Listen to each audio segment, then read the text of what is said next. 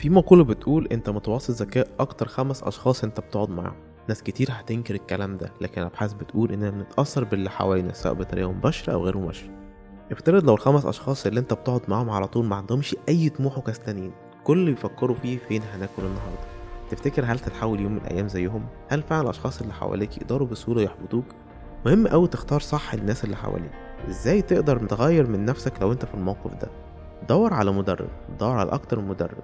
لو حضرت ليهم محاضرات سمعتهم بيتكلموا على اليوتيوب على الراديو وبتقرا محتواهم كل يوم انت كده بتتشبع بأفكارهم وهما بيأثروا عليك بطريقة إيجابية.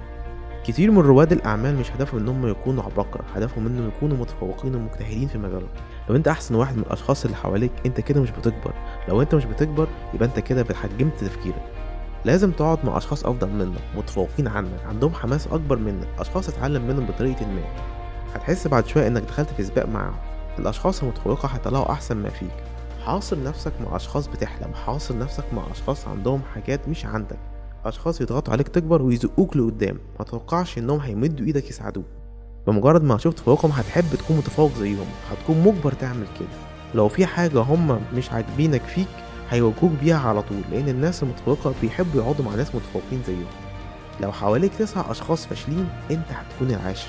لو عايز توصل لامكانياتك الحقيقية لازم تخرج بره ال comfort zone لازم تعمل حاجات ال 95% من الناس بيكسلوا يعملوها. شايفينها صعب عليهم. لو انت عايز تكون رائد أعمال رياضي رحالة أو أي حد تاني اقعد معاهم كتير. وبعد فترة بسيطة هتتاثر بمعاييرهم ونجاحهم. خليك مع أشخاص عايزين يعملوا فرق في المجتمع اللي حواليك اللي باصين للدنيا بعدسة تانية غير التشاؤم. يخلوك تغير فكرك عن الدنيا.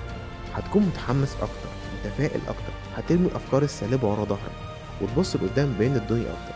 مفيش أحسن إنك تحاصر نفسك باشخاص متفوقين وبعد شوية هتتأثر بيهم وهتكون زيهم وهتتفوق معاهم. أنا مش بقولك تقلدهم تقليد عمياني أنا عاوزك تاخد منهم الصفات اللي ناقصاك عشان تساعدك على التفوق. لو في حد عامل بيزنس لنفسه وشايفه متفوق ومثقف قرب ليه واتكلم معاه واتعلم منه وخليك مع أشخاص مستواهم أعلى منك في التفوق والعلم والتفاؤل الأشخاص اللي حواليك يا إما يخلوك تشوف الدنيا بنظرة أمل أو يحبطوك ويخلوك متشائم. اختار صح. دور على الناس اللي زيك. احضر ايفنتس فيها الناس اللي انت عاوز تكون زيهم. ما توقعش تغيير كبير طول ما انت محاصر نفسك مع اشخاص متشائمه للدنيا. اشخاص دايما يدورك على ألف حجة ليه فكرتك وحشة. السلبية ده مرض لازم تتخلص منه. يا إما أنت هتعاني في النهاية.